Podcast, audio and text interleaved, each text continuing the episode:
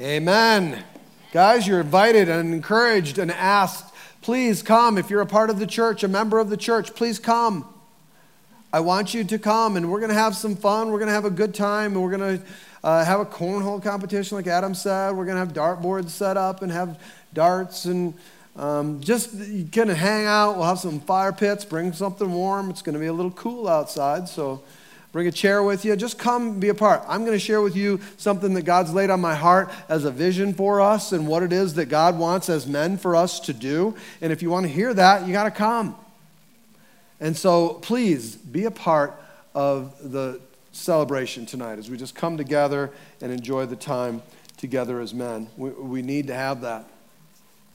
And, and I want to challenge you to, um, again, this may be like, maybe I shouldn't say this, but I want to challenge you to make a friend and talk to somebody.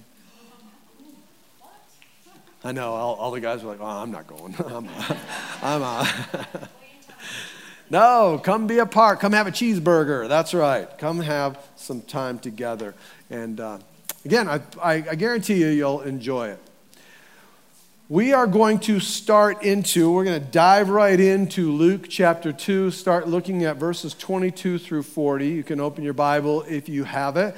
This is, uh, and I'm going to take the next few weeks and to dive into this. I'm going to give you today a brief overview. We're going to go through this. I'm going to give you a brief through, and then we'll dive deeper into some of the principles and some of the things that are being taught that Luke is sharing with us. But this is, and, and again, this is a, a much bigger section of Scripture than what we sometimes give credit to this as being. This is that point in Scripture where, again, I just want you to think about this where the Lord Jesus Christ, the first time ever, is coming to the temple on earth. Jesus in the flesh is coming to the physical house of God for the first time. This is a big deal.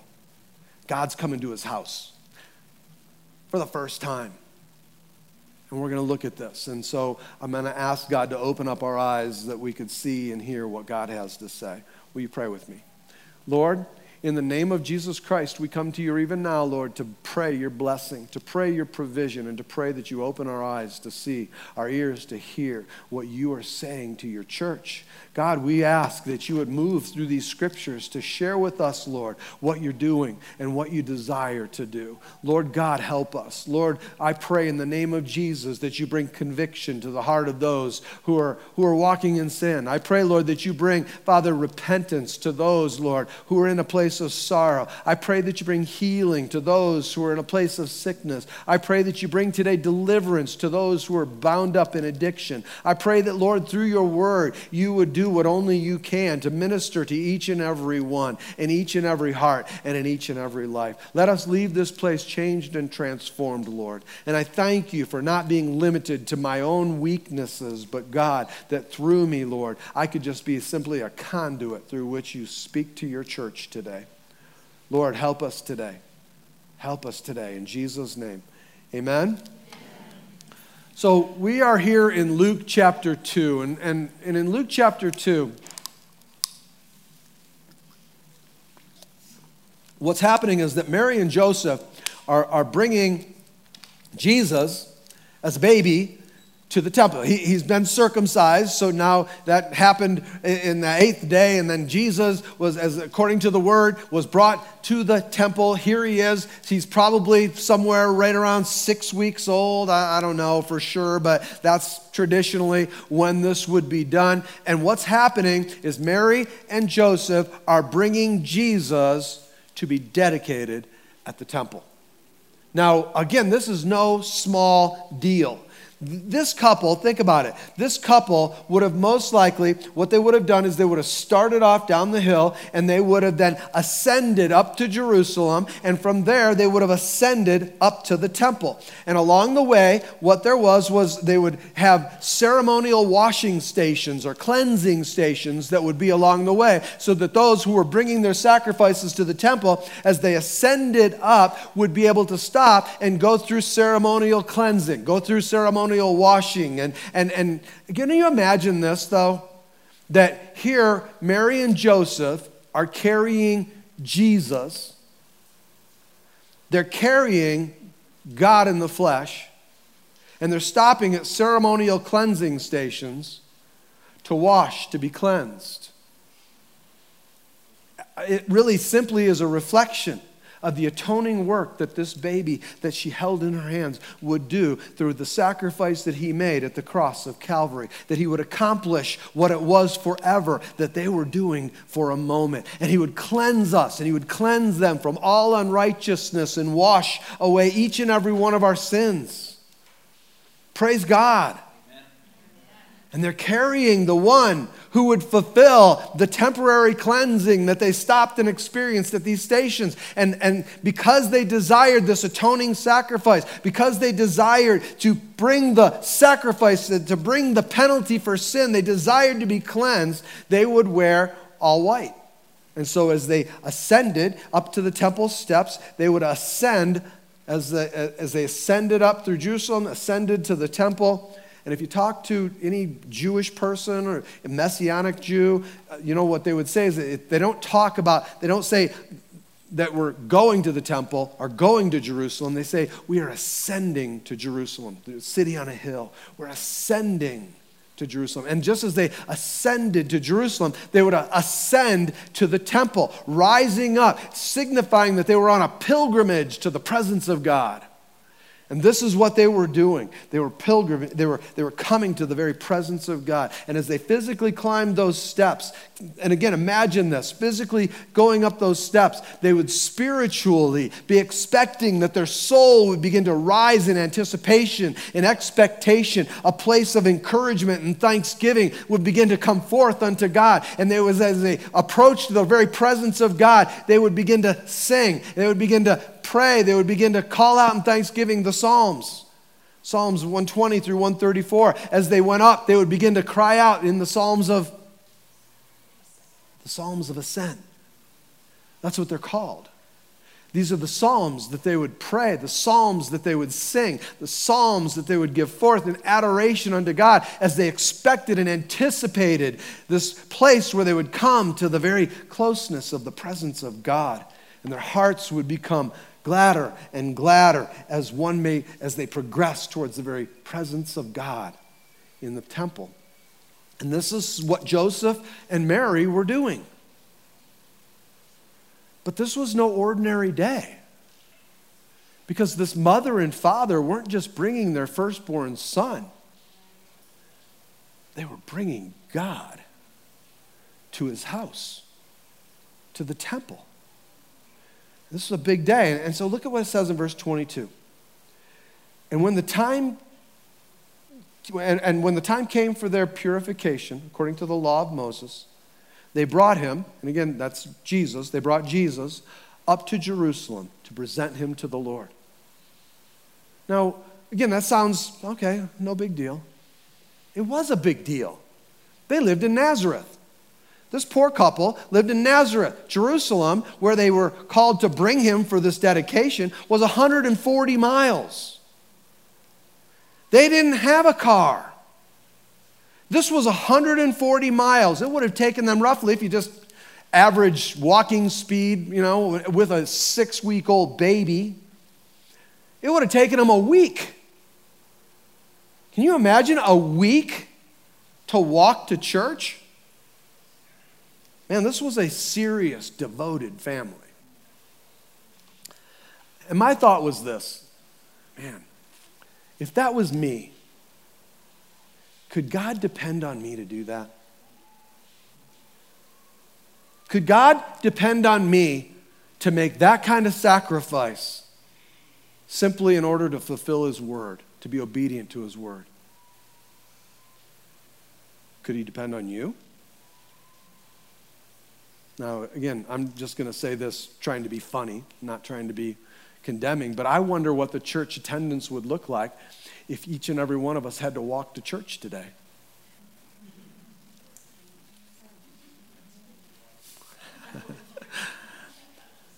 I think both of you that lived right around the corner would be watching me on the screen because I'd be doing it from my house.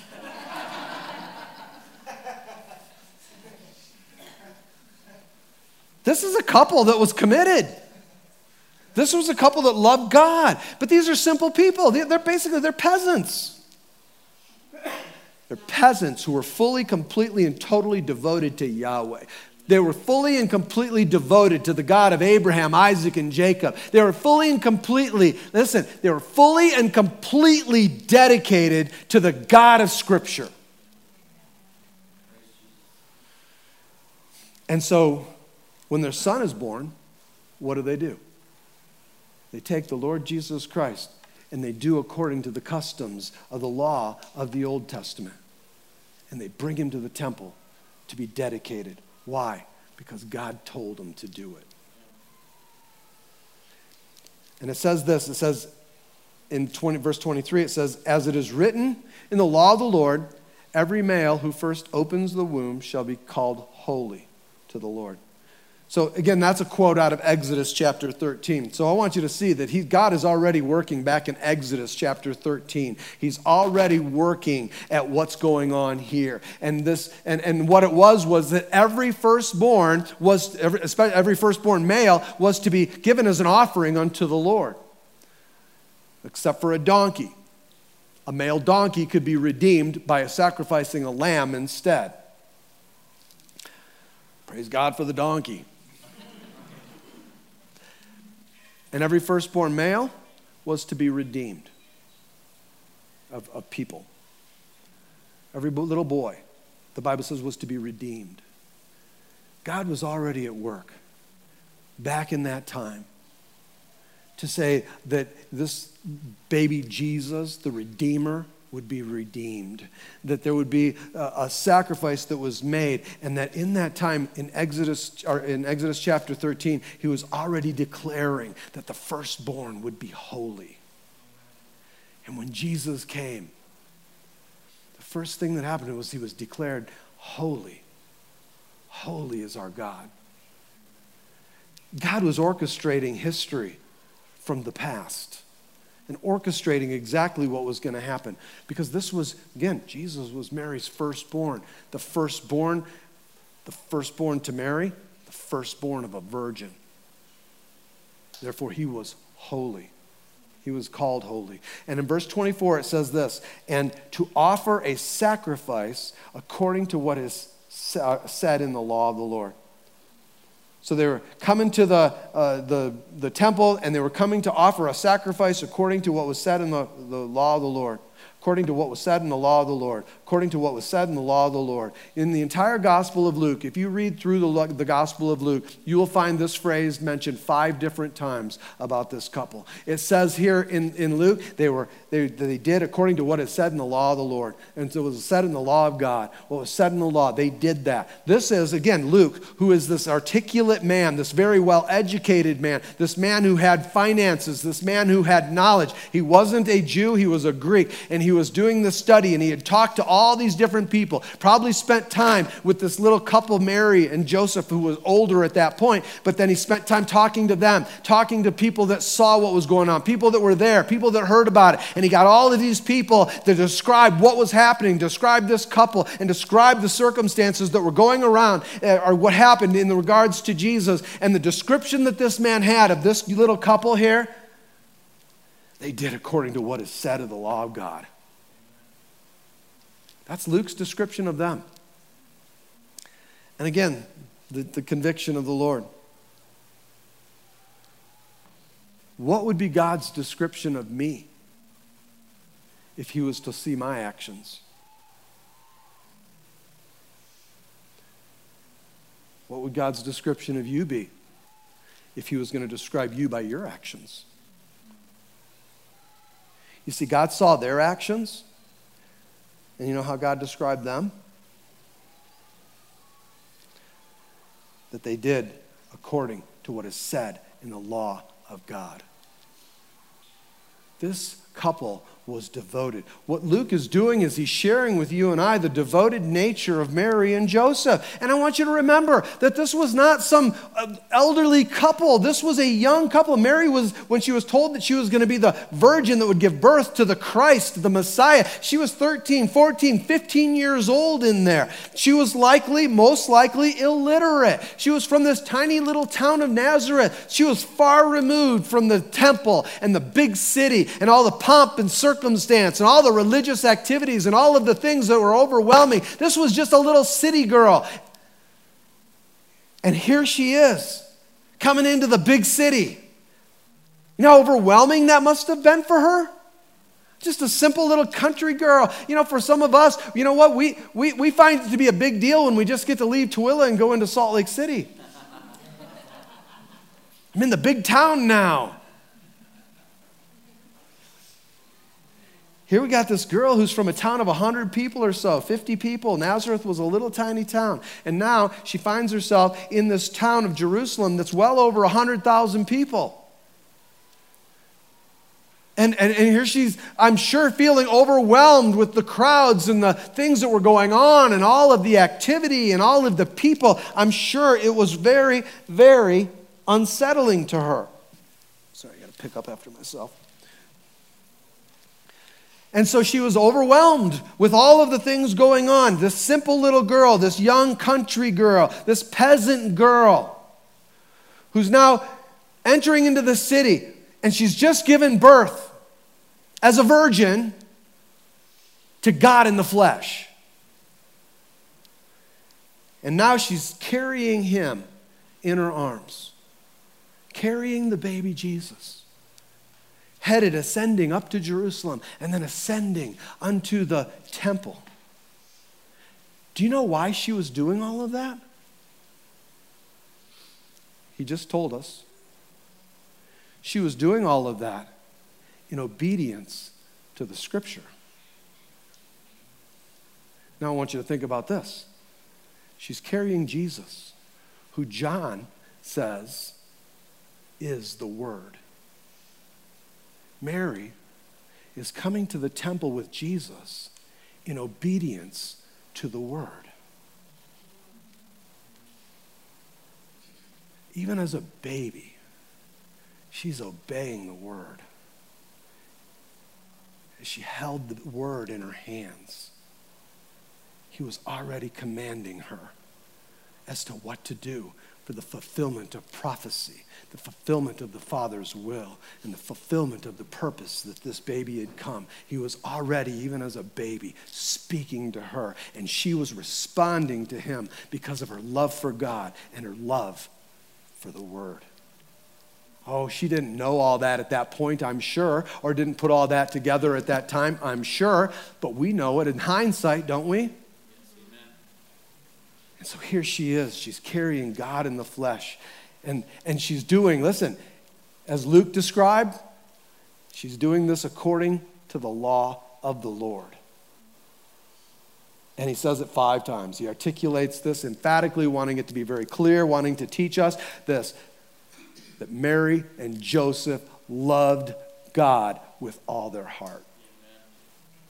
In church, when a mom and a dad love God with all their heart, they have this same hope, this same expectation, the same kind of anticipation that their children will grow up and love the Lord God, and that they would serve Him, and that they would worship Him, and that they would honor Him with their life. And because as Christian parents, that's what we desire. When that baby is in the womb, we know it's a life. We know that that's a life with a purpose and a plan. And so what do we do? We begin to pray God's blessing over that baby in the womb. We begin to pray God's purpose over that baby in the womb. We begin to pray, God, have your way in this little life. And when this little life is born, what do we do? We go through what the Word of God says and we bring the baby to be dedicated. Now, Again, don't everybody, this is again where we often, this is where we get part of our baby dedication ceremony that we do. Don't run off and start calling the church and making dedications for all the babies you haven't dedicated yet. And, and I'm going to tell you this, and this may offend some of you, but I'm just going to give you a little pastor reality here. Baby dedication is when we dedicate this baby to the Lord. A baby dedication, even here, is not about the baby, it's about the parents. And it's about them saying, We dedicate this baby to the Lord, and therefore we are saying that we're going to raise this baby up, that we're going to serve God as we serve this baby, that we're going to show and reflect God to this little baby, and that we're going to dedicate this baby.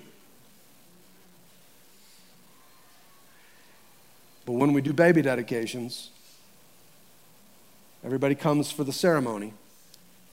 But I have to change the order of service when we have a baby dedication because half or three quarter of the family that comes for the ceremony gets up and leaves before I preach. How is that a dedication to the Lord? If a family can't even stay and listen to the message, how are they ever going to be able to be a part of the reality of what a baby dedication means? So, again, I'm sorry if that offends you, but I'm not sorry if that offends you because it's the truth. It is. I, you know what? Whether you like it or not, I have to deal with that. And that's the reality. Jesus was brought, uh, and this baby is dedicated. She brings this child, the Lord Jesus Christ, to be dedicated. And listen to what she brings to do this. This is what they bring. In, it's verse 24. They bring a pair of turtle doves, or two young pigeons were offered. Now, if you read in Leviticus chapter 12, you find that that was not the offering that was meant for a firstborn baby. A firstborn male child, the Leviticus uh, uh, uh, sacrifice that was to be made was a lamb. But because Moses and, and God revealed to Moses that not everybody was going to be able to afford a lamb for this, so there was a, a, a consolation, so to speak, that was given, and there was a permitted sacrifice that would be given, an exception clause for the poor. And this exception clause said that, okay, two turtle doves or two doves, two birds could be offered as a sacrifice if a family cannot afford to present a lamb. And the two pigeons, the, instead of the lamb, it was called this it was called the offering of the poor. The offering of the poor. Isn't it crazy that Jesus, the King of Kings, the Lord of Lords, the God whose streets will be filled with gold, was dedicated on earth with the offering of the poor.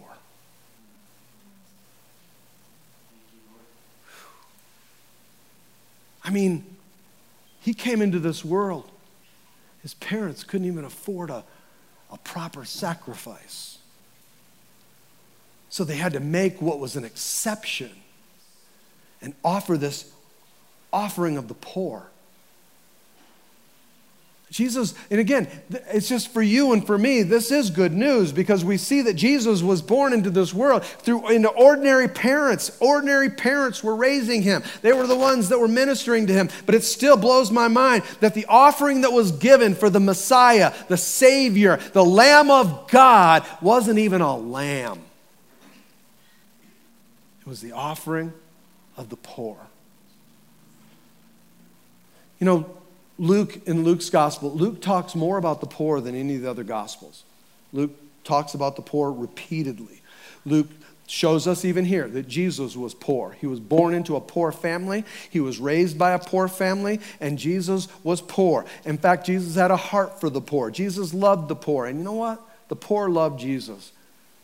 They loved Jesus because Jesus, even though Jesus was poor, on this, in this earth, he knew that he had heavenly riches. And through those heavenly riches, Jesus, even though poor in this earth, was able to feed the poor while he was here. He cared for the poor. He loved the poor. He encouraged the poor. He told the poor about the promises of God's generosity. He told the poor about this kingdom that is to come, a kingdom that is filled with every provision that you could ever want, need, or expect. He was telling them all about about that because Jesus loved the poor. And his mom and dad, that's who they were. They were poor. They were, just think about it. They were totally and completely devoted to God, totally and completely devoted to the scriptures, totally and completely devoted in all that they were. They couldn't even afford a, a typical sacrifice. So, again, I want you to think about this. You need to stop, when you're reading your word, you need to stop and think about things. What does this mean? What is this saying to me? What is this saying to you? You need to think about what the word is telling you. Because what God is saying is that it's not, ultimately, it's not about the size of the gift. It's all about the heart of the worshiper. It's all about the heart of the giver, like Adam was saying. It's all about the degree of sacrifice, not the size of the gift. And the degree of sacrifice will determine, in God's sight, whether something is, is appropriate in His sight or not. Church, this couple is poor. And they can't even afford a righteous sacrifice. So Jesus was dedicated by the, with a sacrifice that was an offering of the poor. And again, in the coming weeks, we're going to talk a lot more about that because that has great, great implications to you and me. Very, very important for us. And so they, they come into the temple, they come with their turtle doves, and they, and they come and they, they come in the contact with this prophet named Simeon. And Simeon, the prophet, begins to prophesy over Jesus. And, and in verse 25, Simeon says this. He says, or, or, the word tells us here. He says, Now there was a man in Jerusalem whose name was Simeon, and this man was righteous and devout. That's a pretty cool description that God has for this guy. He's righteous and devout and uh, waiting for the consolation of Israel that consolation of Israel is a messianic title. He's waiting for the Messiah. He's waiting for the Messiah to come. And it says, and the Holy Spirit was upon him. And so Simeon, this man, he was righteous and devout, he loved God, and the Holy Spirit was moving in him to confirm in his heart and his soul and in his spirit that something was going on. Something's coming together. He had this sense of anticipation that something big was about to go on. Something was happening, and he didn't know what it was. Paul told us what it was in Galatians. He said that what he was expecting is what Paul was telling us from hindsight is that this was the fullness of time. And the fullness of time was coming together, and Simeon knew that something was going on. Everything was starting to come together. He felt the fulfillment that was coming from the prophetic words that have been spoken throughout the ages. He's talking about the strategic moment in his heart that was going on in this time. How many of you ever felt like in your life there was a strategic moment? God was doing something, God was opening a door, God was creating a path, God was doing something that you couldn't do in your own, and He was creating for you something that was special, and you knew that the moment was coming together and things were starting to culminate. And if you haven't, start asking the Holy Spirit. He'll start showing you those moments in your life. This is a moment when, when everything was coming together. All of God's providence was coming together. His sovereign rule over history was coming together. The prophetic promises, the prophetic words that had been spoken from thousands of years earlier were all coming to fruition in this moment. Everything was starting to align itself, and something big, something significant was about to happen.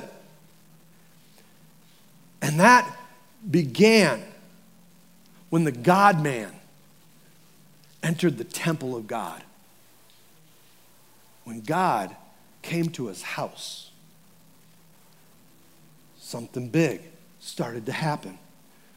When Jesus and the temple come together.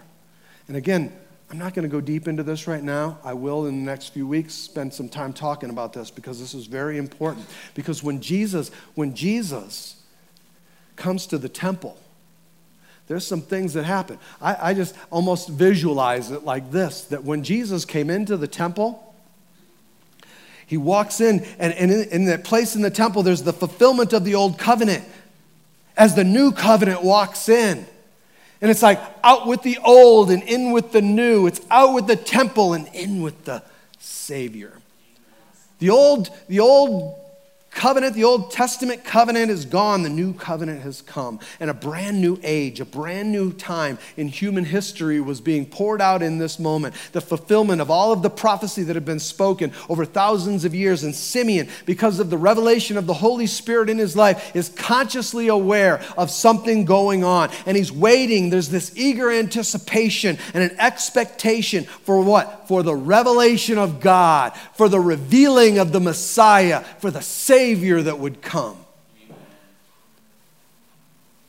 And in verse 26, it says, and, and it had been revealed to him by the Holy Spirit that he would not see death before he had seen the Lord's Christ, the Lord's Christ, the anointed one, the Messiah, God in the flesh, the, the long expected one, the Redeemer, the Deliverer. He, he said that he would see him. And in verse 27, and, and he came in the Spirit. You know, he came in the Spirit. You know, there's a lot of people who think that, hey, if you want to know about the Holy Spirit, you got to go to the book of Acts. Honestly, if you really want to know about the Holy Spirit, go to the author of the book of Acts and start in Luke. Luke talks more about the Holy Spirit than any other author. And he starts his explanation in the book of uh, the Gospel of Luke. And he's emphatically talking about, repeatedly talking about the Holy Spirit, what the Holy Spirit came to do. He talks about the Holy Spirit in Jesus' life. Luke is the one who tells us that Jesus was revealed by prophecy through the Holy Spirit. He says Jesus was filled and led by the Holy Spirit. That it was the Holy Spirit that descended on Jesus when he was baptized in the River Jordan. It was the Holy Spirit that led Jesus out into the wilderness where he would be tempted. It was the Holy Spirit that led him into the times of ministry that Jesus went. It was the Holy Spirit that led Jesus and empowered Jesus to go to the cross, to bear your sins in mind, to go to the cross, to die on Calvary. It was the Holy Spirit Spirit that woke him from dead, from the dead and took him and raised him up to the place of life.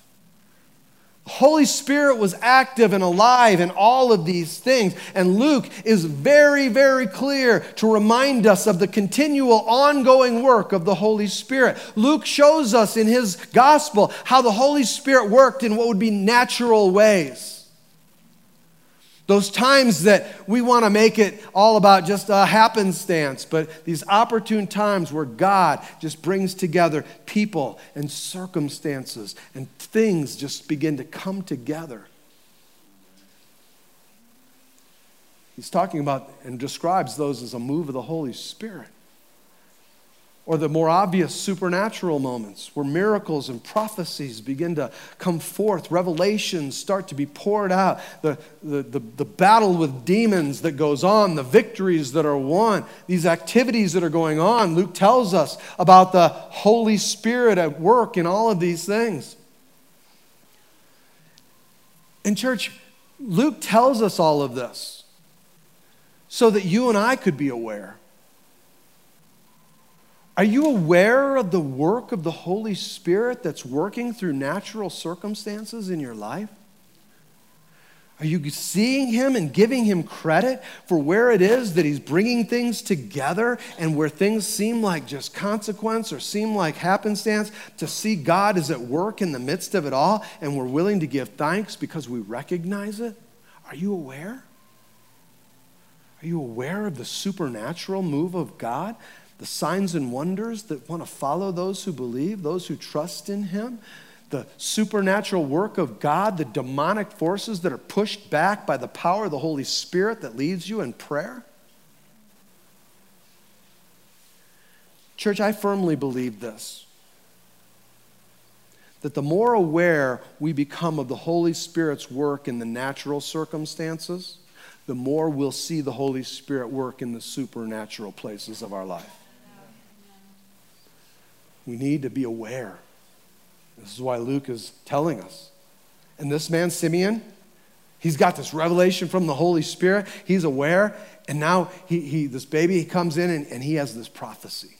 In verse 20, and he came in the Spirit into the temple. And when the parents brought, and again, so he's led in the Spirit into the temple. When the parents brought in the child Jesus to do for him according to the custom of the law, he took him up in his arms and blessed God. He blessed God and said, So again, Simeon, this man this holy and righteous man who has been waiting and waiting for the fulfillment of God's word, for the, the prophetic pouring out of the Messiah. And here he has this word from God. He's led into this place. And now Simeon, just imagine this Simeon, this man whose life was all about the Messiah, now holds the Messiah in his hands. He's holding God, God in the flesh. He's holding the second member of the Trinity, God incarnate. He's holding him, the God man. He was there, and, and what happened was that this couple brought Jesus to him. And it should be something that reminds you and I. Again, this may bother some in this culture, especially. But men and women do not become gods. That's the lie of Genesis chapter 3. Listen, in Genesis chapter 3, the devil came to Adam and Eve and said, What? You can't taste of that fruit? God doesn't want you to because he knows you will become like gods. You will become like us. And the lie was that they could become like gods.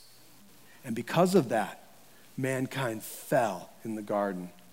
Sin came into our world, and eventually we were cast out. So the enemy came in wanting to make us think that we could become like God, that we could ascend to Him. God came into the garden, and God said, No, no, no, hey, listen, you're going to pay the penalty for the consequences of sin, but I want you to know that you won't become like gods. I want you to know that I am God and I'm going to come to you and I'm going to be born of a woman. I'm going to be born of a virgin. And back in Genesis chapter 3, God's already got this redemption plan. The enemy says, You can become like me. God says, No, I'm going to come to you. And, and church, we don't ascend up to God. God humbled himself and became a man born of parents that couldn't even afford an appropriate sacrifice for his life.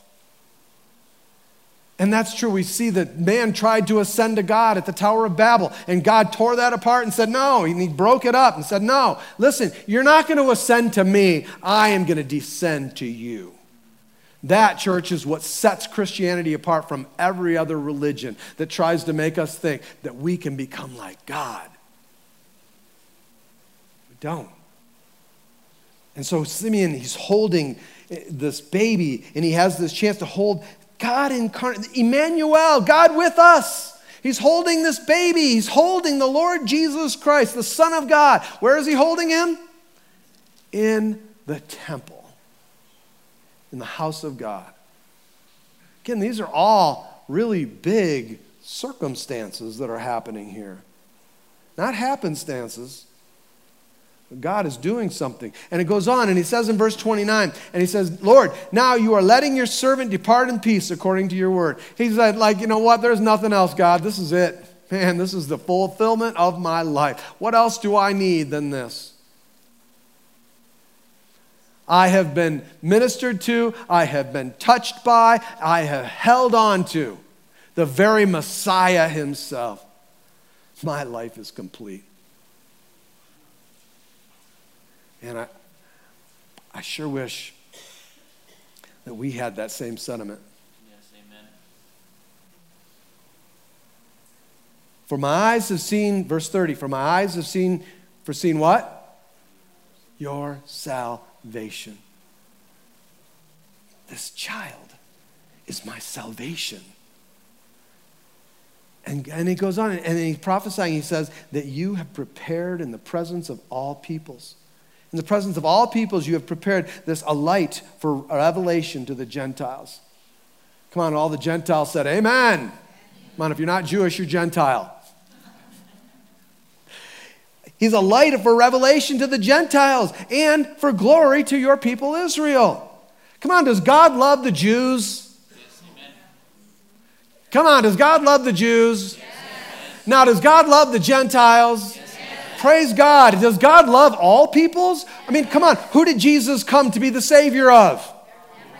All pe- he came to be the Savior of people from every language, every tribe, every tongue, every nation, every culture, every background, every subculture, every color, every person. And in Revelations, it says that each and every one of them are gathered around the throne of glory, around the throne of Jesus, worshiping Him as God. Praise God, He's for all the people. And in verse 33, and his father and his mother marveled at what was said about him. Man, could you just imagine? Wow. Holding on to these things that were said about him. And then it says, and Simeon blessed them. See, this is that place where we get to the baby dedication. Simeon blesses them. I can see Simeon holding this baby.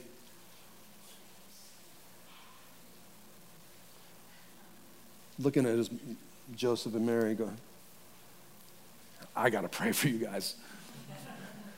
You guys, you guys have to raise God. That Mary, you got a really hard job ahead of you. I need to pray for you. And Joseph, I got to pray for you because you know what? You're going to have to be a good dad to God. You're going to have to raise him up and you're going to have to lead him. You're going to have to do that. I mean, and he prays over them. And again, this is, you know, I, I know, and I feel like this is like one of those places where he pronounces this pastoral blessing over them. And I, as a pastor, I mean, this is one of the greatest privileges of, that I have. This is one of the things that I get the privilege of doing more than anything else is being able to pray over people, being able to pray for people, being able to pray with people because people want prayer. They want that. They, they, and be able to pray with people. I just see it as a place where God is able to use me to reflect His love into people's lives, to reflect His, to reflect his affections towards people, to reflect his, his countenance upon people, to be just a simple reflection of the fact that God is considerate, that God considers them and He thinks about them, that He cares about them, that God loves them, to be a reflection of God's devotion to them, even when they may not have been so devoted to Him. And I see Simeon, this old guy, this, this servant, this much older than me guy. and this is fulfilling all of his life's expectations. And the scriptures are being revealed. And, and I see him just placing his hand on Mary and praying for her. And then placing his hand on Joseph and praying for him because there's an enormous job that these two had that they were going to have to fulfill. And, and it goes on in verse 34 And Simeon blessed them and said to Mary, his mother, Behold, this child is appointed. Come on, this is prophetic. He's prophesying. This child is appointed. This child has destiny. This child has a purpose. This child is going to do great things. This child is appointed for the fall and rising of many in Israel and for a sign that is opposed. Verse 35 And a sword will pierce through your own, so from many hearts will be revealed. What he's saying is that this boy is going to grow up and become a man, and he is going to be the center of a lot of controversy. Extraordinary controversy, conflict, division, hostility, strife. But he's saying I want y'all to know that he's going to be the fulcrum on, the, the, the, the, on which all of humanity hinges its history. And this whole prophecy of Simeon, if you think about it, read through it, he, he prophesied all this and all came to pass. Even down to the place where history is divided into BC and AD, before Christ or Anno Domini. I always thought it was after death. but either way, this is this place where God is showing us that all of this is divided around this man, Jesus the Christ. And Jerusalem is still extremely divided over Jesus. His name is still very divisive. There's great hostility and there's great strife concerning Jesus the Christ. He is a part, he is a point of unity for those who love him, and he is a point of disunity for those who do not. And so this whole prophecy came to pass, and we can see it now that all of this that was being spoken of was true. And so they're in the, they're in the temple, and, and Simeon hands the baby back. He prays over them, and this woman comes up, this prophetess, Anna. And it says in verse 36 and, and there was also a prophetess, Anna, this woman who was greatly respected, this woman who had some intensity. I, I can just see the integrity and the intensity of this daughter of Phanuel, of the tribe of Asher. She was advanced in years, having lived with her husband seven years from when she was a virgin. And then, as a widow, until she was 84, she did not depart from the temple, worshiping with fasting and prayer night and day.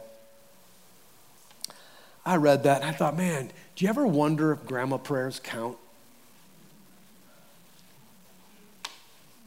Come on, why do you think God had to call a grandma to be in this position?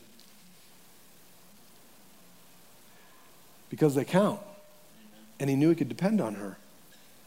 And again, this is one of those questions man, if God had called me to that, could he count on me? To come into the temple worshiping and fasting and praying day and night, to not depart from the temple? Could God count on you like he was required? I needed to count on Anna because her prayers were powerful. Her prayers were effective. God needed her, this 84 year old woman. She's been coming in, into the temple and worshiping and praying night and day, devoting herself in, in, in intercession to the will of God, that God's kingdom would come, that she would see the coming of the Messiah. And in verse 38, it says, And coming up to that very hour, she began to give thanks to God and to speak of him to all who were waiting for the redemption of Jerusalem. The Savior had come, the Messiah was here. Salvation has come to the house of God. Church, can you see that? This was the temple. And he orchestrated all of this so that you and I today could see this. Salvation has come to the house of God to Jews and Gentiles alike, salvation has come to the house of God.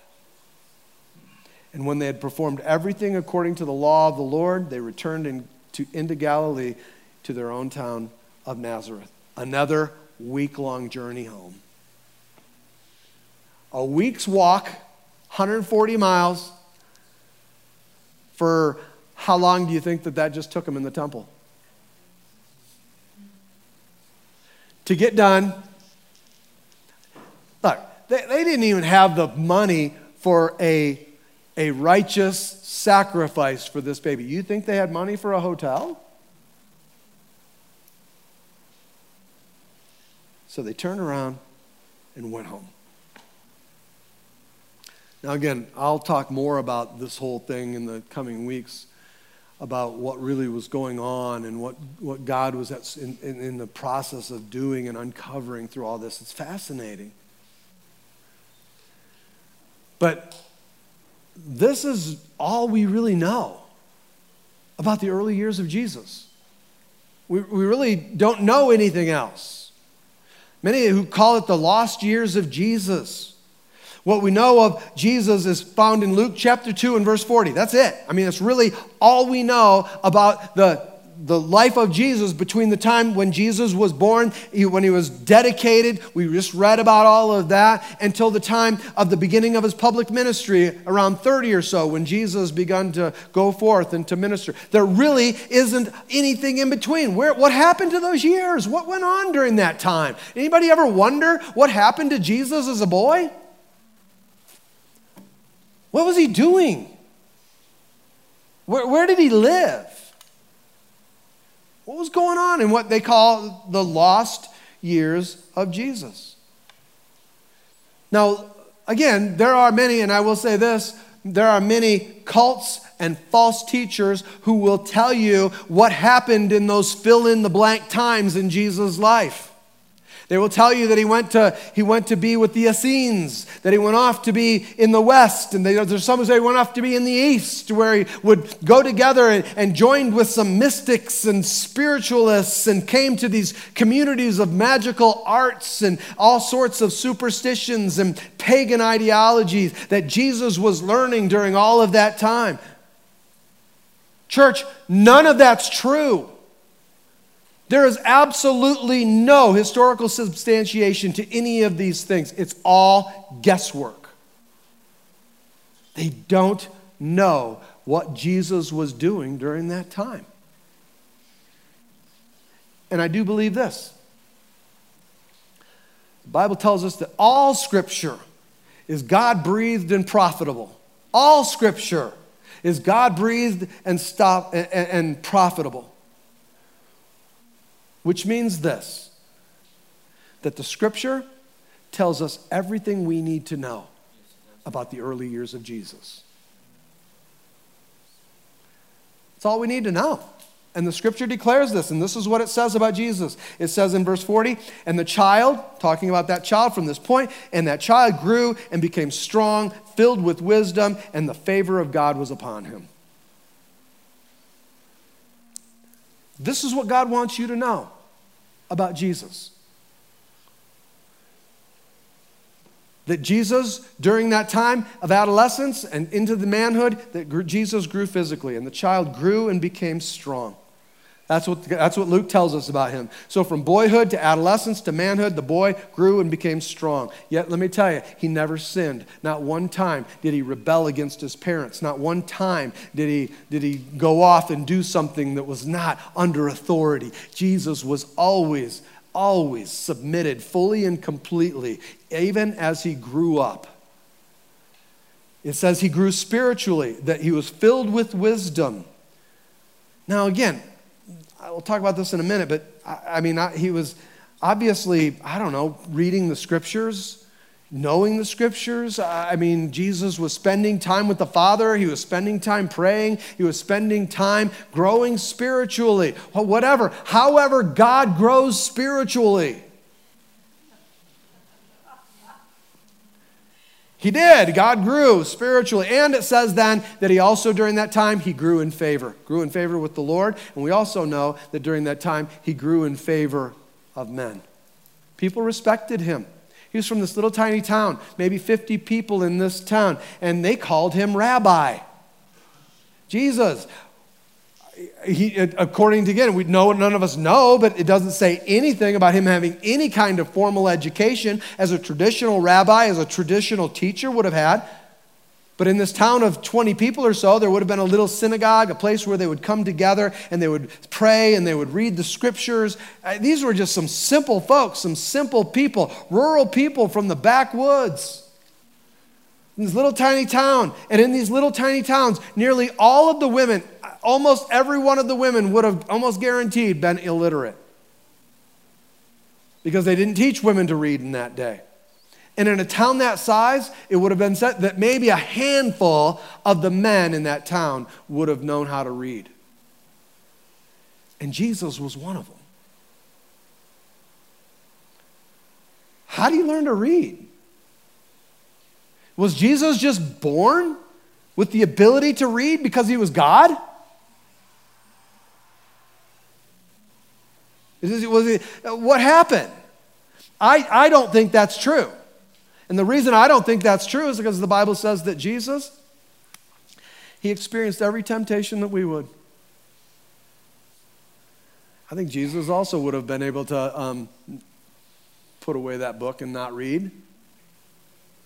He knew what it was like to have to learn, to submit to school, to submit to the he, he, I'm sure he went through all of that. I mean, that's just my thought, but um, again, somehow Jesus was well educated. Somehow, the, think about it, somehow these probably illiterate parents who loved him who cared for him. They did a great job. They fulfilled the prayer that Simeon prayed over them, and they did a great job raising Jesus. We don't know what they did, how they did it. We just know they did a great job, and they taught him, they loved him, they served him, they protected him, and somehow they got him an education.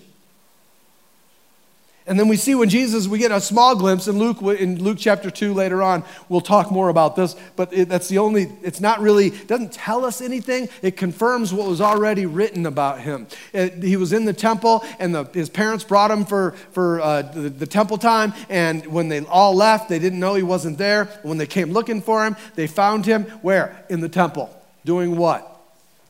Confounding the wisdom of the Pharisees. They were astounded with his wisdom.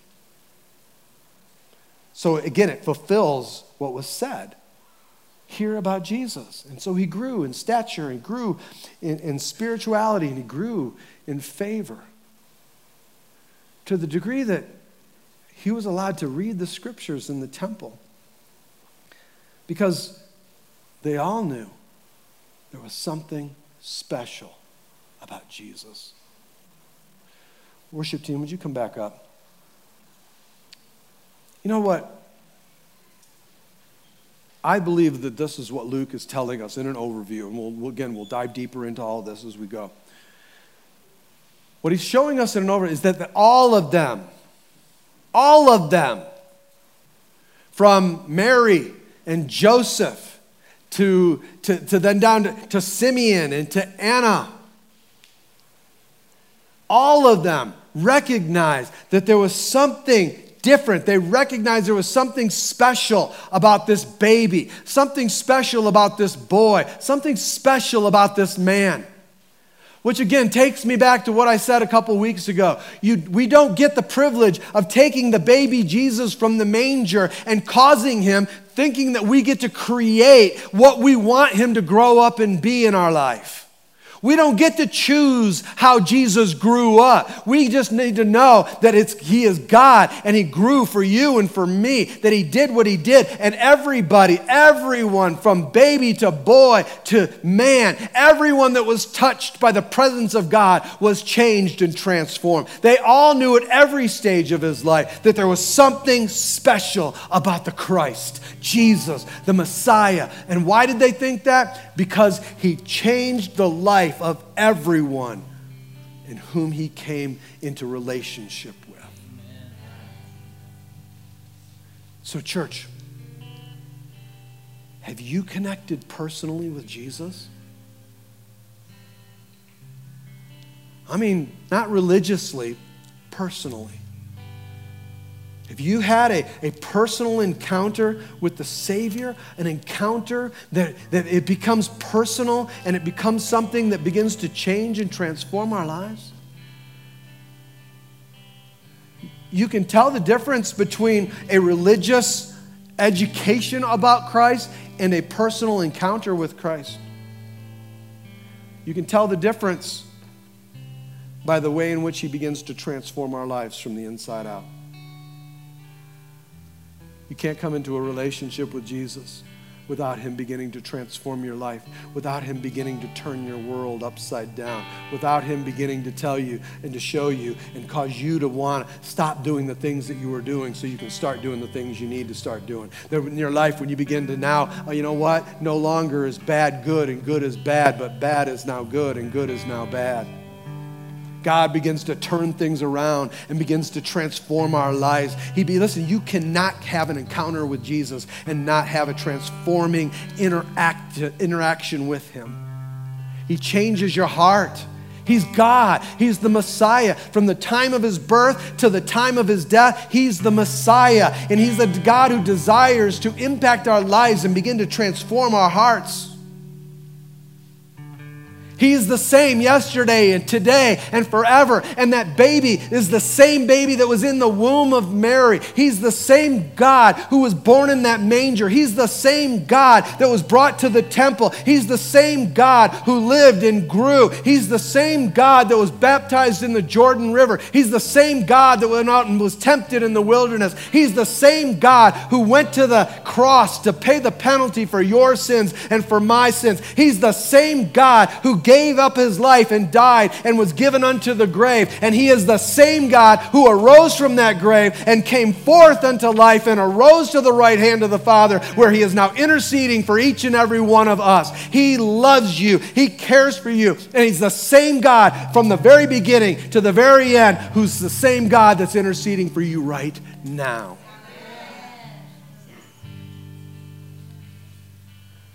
Will you receive him into your life in such a way that He's given the opportunity to touch your life. Because what Jesus touches, he, he, share this in the scriptures. When Jesus came upon a grave, when Jesus came upon a funeral, he touched the coffin and the dead came back to life. He makes dead things living. Has he brought new life to you? Has he transformed your heart? Now, again, I say this lovingly, not condemningly. I, I, I love you. But if not, if he has not touched your life in that way, church, you're probably not born again. And therefore, today is the day. This is the hour. Today is the day of salvation, and no man is promised tomorrow. This is that time. This is that opportunity for you to call upon the name of the Lord, the God in whom we have been discussing, the God in whom we've been sharing. Even as a baby has the opportunity of changing your heart if you'll receive him for who he is. Not by works that any man could boast but by the grace of a loving God who came to us. He came to this world. He came to you and to me. We can't be religious and rise up to Him. No, we, sometimes I, you know, I think we just need to hit our knees and humble ourselves so we can get to the place where He is waiting for you. Will you give Him your heart today? Will you bow your heads with me? Lord, in the name of Jesus. I pray for each and every one that's here today, Lord, that you would minister to our hearts. Minister, Father, salvation. Let the Messiah come. Let the living God move in our heart. Lord, for each and every one that's opened themselves up to you, I pray, Lord God, for the experiential touch, the power of the living God to move and minister like you did as a baby, Lord, in the life of Simeon, in the life of Anna, like you did, Lord, in the life of Mary and Joseph, like you did in the life of many, Lord, throughout the, your walk on this earth. And even now, Lord, the billions that have been touched by the power of the living God. Lord, I thank you that you desire to fill the temple. And you said, Lord, that we are the temple. Church, will you invite the Messiah into his house, into the temple? Come on, God wants to fill the house. Call on him this morning. Call on him today. Call on him this hour. Come into my heart, Lord. Forgive me. I'm a sinner, Lord, and I am filled with sin. I'm filled with condemnation. I'm filled, Lord God, with guilt. And the things that I have done, Lord, I don't want to ever tell anybody. Lord, you already know them. And Lord, I'm just going to receive by faith what Pastor's talking about. And I need you to come into my life. God, I am a sinner and I need grace. I am a sinner and I need a Savior. And Jesus, I believe that you are that Savior. Come into my heart, come into my life, and let me be changed and transformed, Lord, from the inside out. Jesus, I need you. Maybe today you need to come back to Him. Simply turn around, come home. Come home.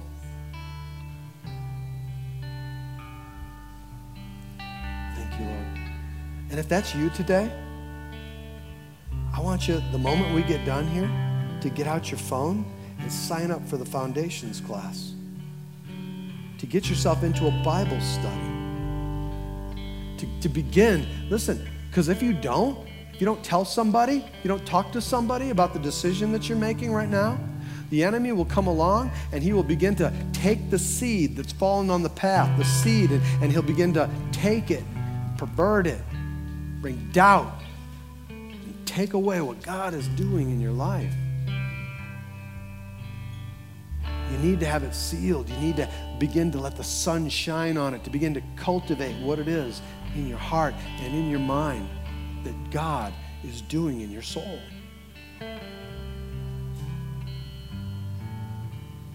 Just do it. You know it's the right thing. Just do it. Because God wants to take what the enemy meant for evil and turn it around for good in your life. God wants to take the destructive fires of this world that have created ashes in your life wants to turn that around and bring something beautiful up out of it all. Give me beauty for ashes, beauty for ashes. Give me beauty for ashes, beauty for ashes. Come on, ask him. Give me beauty for ashes, beauty for ashes. Give me beauty for ashes, beauty for ashes. Oh, I thank you, God. Oh, listen. Sing it out. I'm overwhelmed by your incredible love. You make everything new. Oh,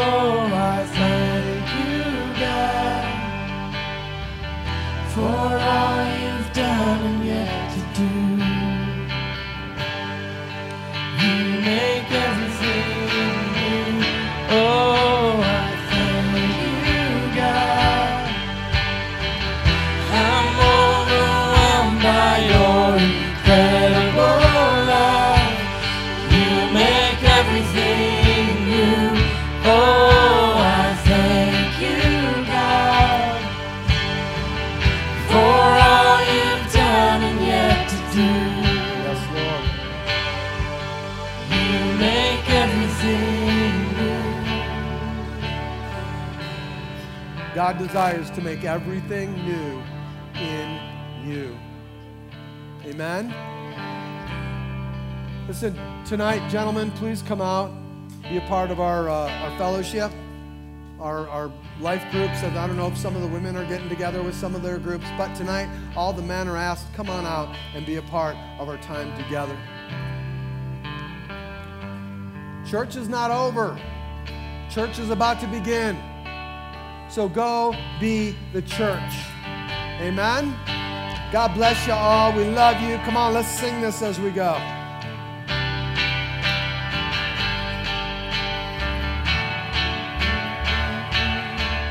Give me beauty for ashes, beauty for ashes. Give me beauty for ashes,